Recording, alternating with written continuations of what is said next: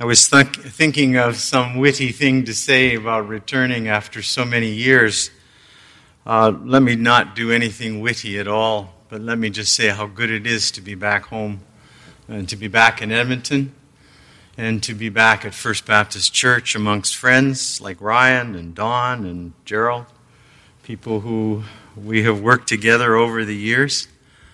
It's just good to be here, except that we didn't think that this is, would be what it would be like uh, when we came back, and uh, we're getting used to that. I want to thank you for allowing me to have dress pants on for the first time in, in almost six months. Uh, that is really nice. I haven't had a pair of, uh, I might have had a dress shirt on, but oftentimes I've had sweats underneath it for my Zoom calls. So uh, thank you for that opportunity, even if you can't see my dress pants. It's a familiar story. It's probably worthy, and I understand that Don pulled out a flannel graph recently out of the mothballs and uh, cobwebs of some place in this building. But it was worthy of one of those great flannel graphs of those days. Like so many of these stories, if you grew up in church, these are some of the stories that get underplayed uh, so oftentimes cartooned, made small, and even trivialized and misunderstood. It begins with the writer telling us that the story of the word of the Lord was rare in those days. I love that phrase. The word of the Lord was rare. Another way of translating it out of the Hebrew is to say that the word of the Lord was not as vivid as it once had been. It was a time when people were using the word of the Lord for their own selfish ambitions, where power and position had become more valued than character and behavior. A time where if you were supposedly devout, it was difficult to tell the difference, and certainly the word of the Lord was not a lived reality. And that's what you have to understand if you are to grasp what the writer is trying to tell us through this story of Samuel. When he says the word of the Lord was rare, something was happening. Words had become cheap. Long after words are spoken, you see, Words must be embodied, they must be lived out, they must be acted upon, or they simply just become words. Think about it. John captures it in his gospel when he tells his story of the Christmas story. In truth, John is telling it without all of the mangers and the shepherds and all of those things. And he's focusing his Christmas story on the Word. In the beginning was the Word. And the Word was with God. And the Word was God. And then, and the Word became flesh and dwelt among us. I think Eugene Peterson captures it by saying, the, the word became like us and moved into the neighborhood. There it is. The word became flesh and dwelt among us. The word becomes rare, had become rare because it had no longer become lived. The word no longer had become flesh in people's lives, and therefore it was no longer vivid in those times. It had no life because it was just words. I can't tell you how many times in my speaking across Canada and the United States that I have been asked what the followers of Christ in North America are doing during the Trump era. Well, I read an article from a friend of mine, Joanna LaFleur, uh, she writes similar to Nat- uh, Natalie Cook in her Facebook, uh, with a little bit less of the rawness that Natalie writes, but still some of the pointedness. And this was one of those. She wrote this and she said, Many people have not rejected Christianity as represented by Jesus, but a caricature of Christianity as represented by jerks. I mean, imagine. Imagine the Beatitudes, this manifesto of the Christian life. Imagine what it would be like if they were captured not just in words, but in living. Imagine if those words were embodied, fleshed out, and lived. Imagine what it would be like to radically be called to live that kind of ethic and virtue. But the story begins there. The word of the Lord was rare. And it begins with an older Eli at the temple. Stories actually usually do begin in those places up at the temple, or in Ottawa, or in Washington where the people in power tend to be, and where the so called more mature and powerful can be found. Here is old Eli, a priest, in fact. In fact, a head priest in a time which it's probably not exactly a stellar time to be at the top of the heap, because remember, the word of the Lord was rare. Eli had spent his entire life dealing with the word of the Lord. That's what priests do. They mediate between God and God's people, saying to the people what they think God wants to say. And Eli has given his whole entire life to that service in the temple. Handling holy things, listening for God, studying scripture.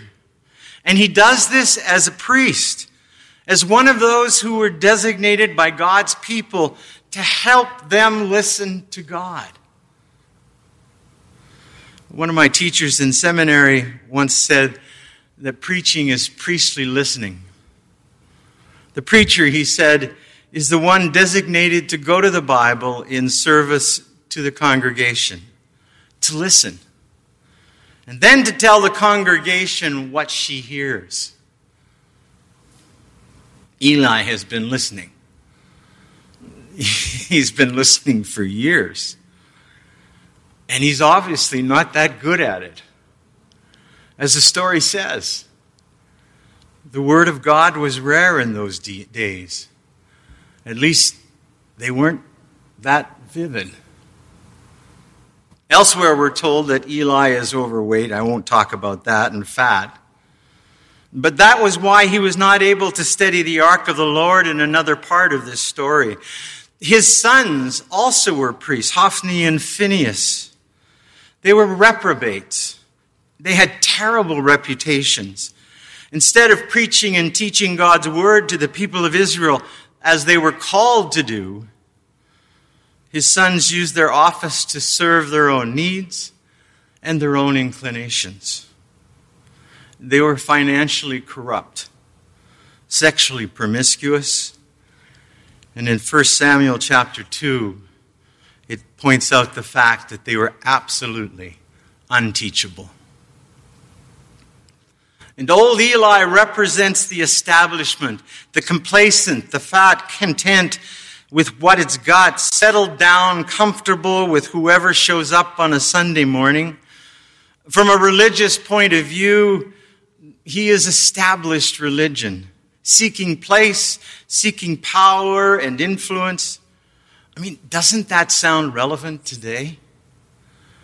To a church who's in charge or in a, trying to struggle in a changing world that chooses to leave the word of the Lord rare so that they do not lose their place of power and authority. Or simply those who wish to recapture something of the past without realizing that the past no longer exists. Not aware that a much more radical and a lived word is required. A word that is going to become much more vivid. And yet, in this story, the word of the Lord stirs itself and does become vivid. It intrudes one night when the whole city is asleep.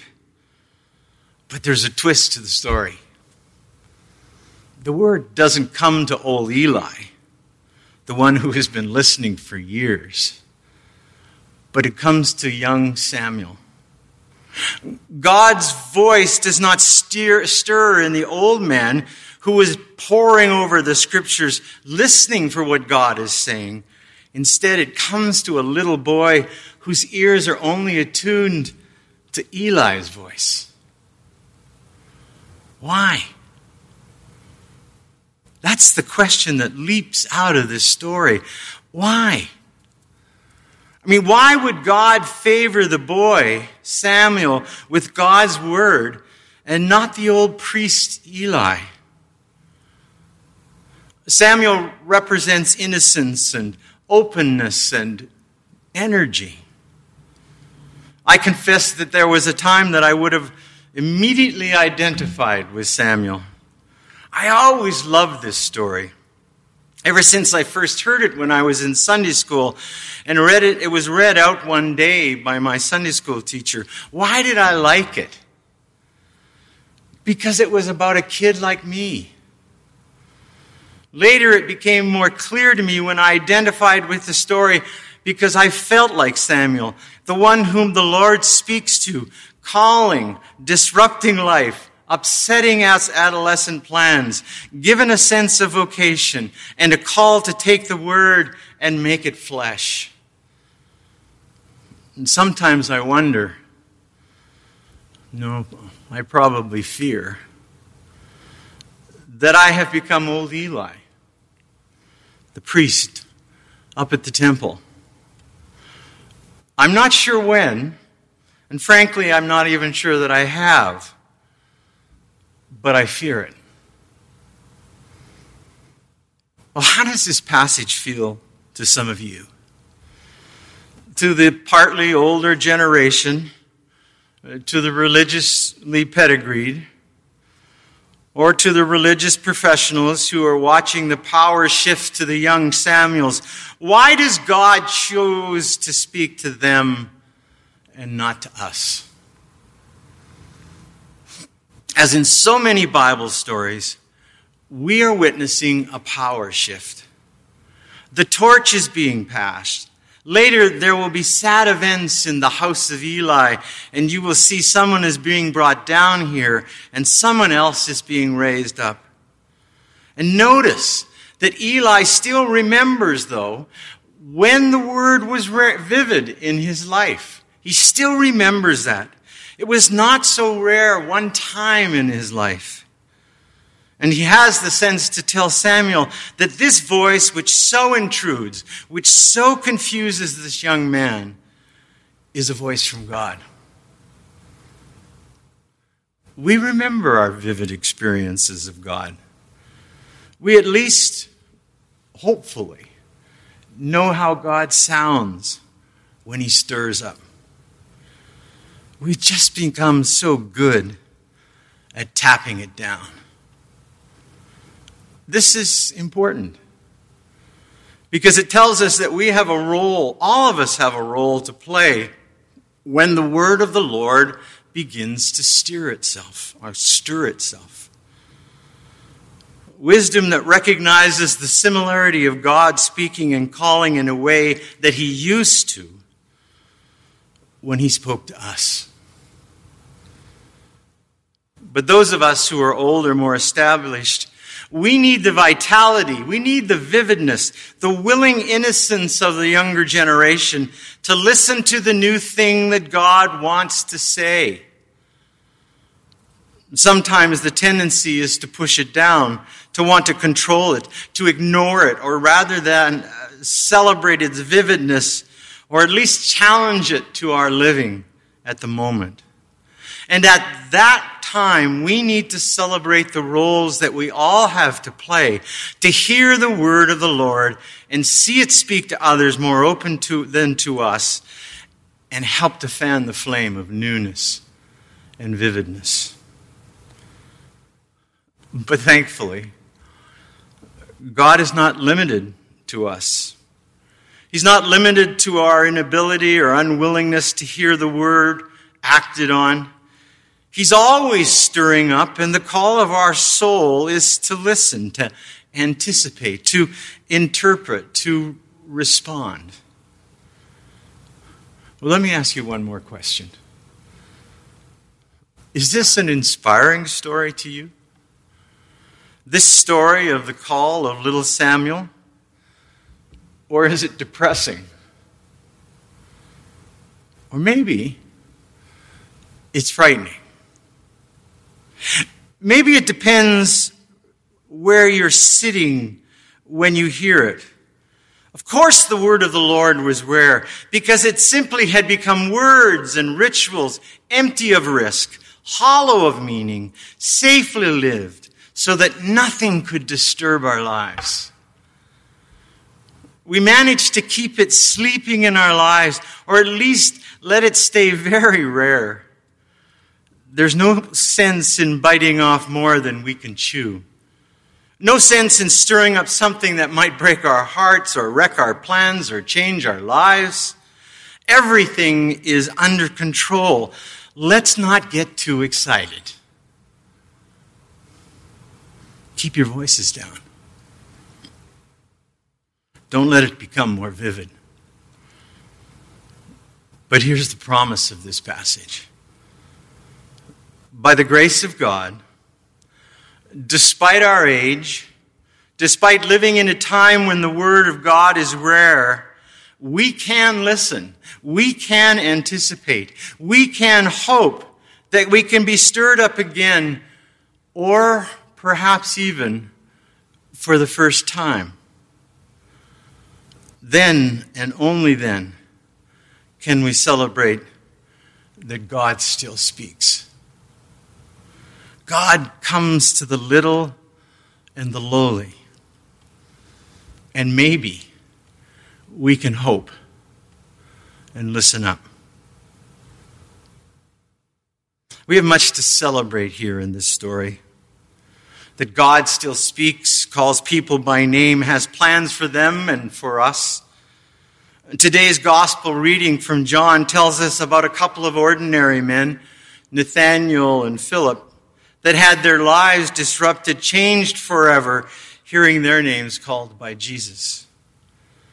But today's story from 1 Samuel is a promise, and it's a warning.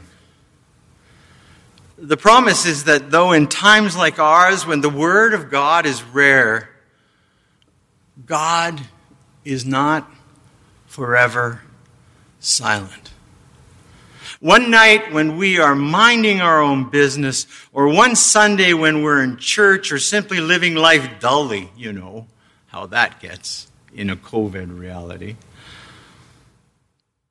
Just going through the motions. There's a voice. We hear our name called. And like little Samuel, our worlds are changed. Maybe that's the problem.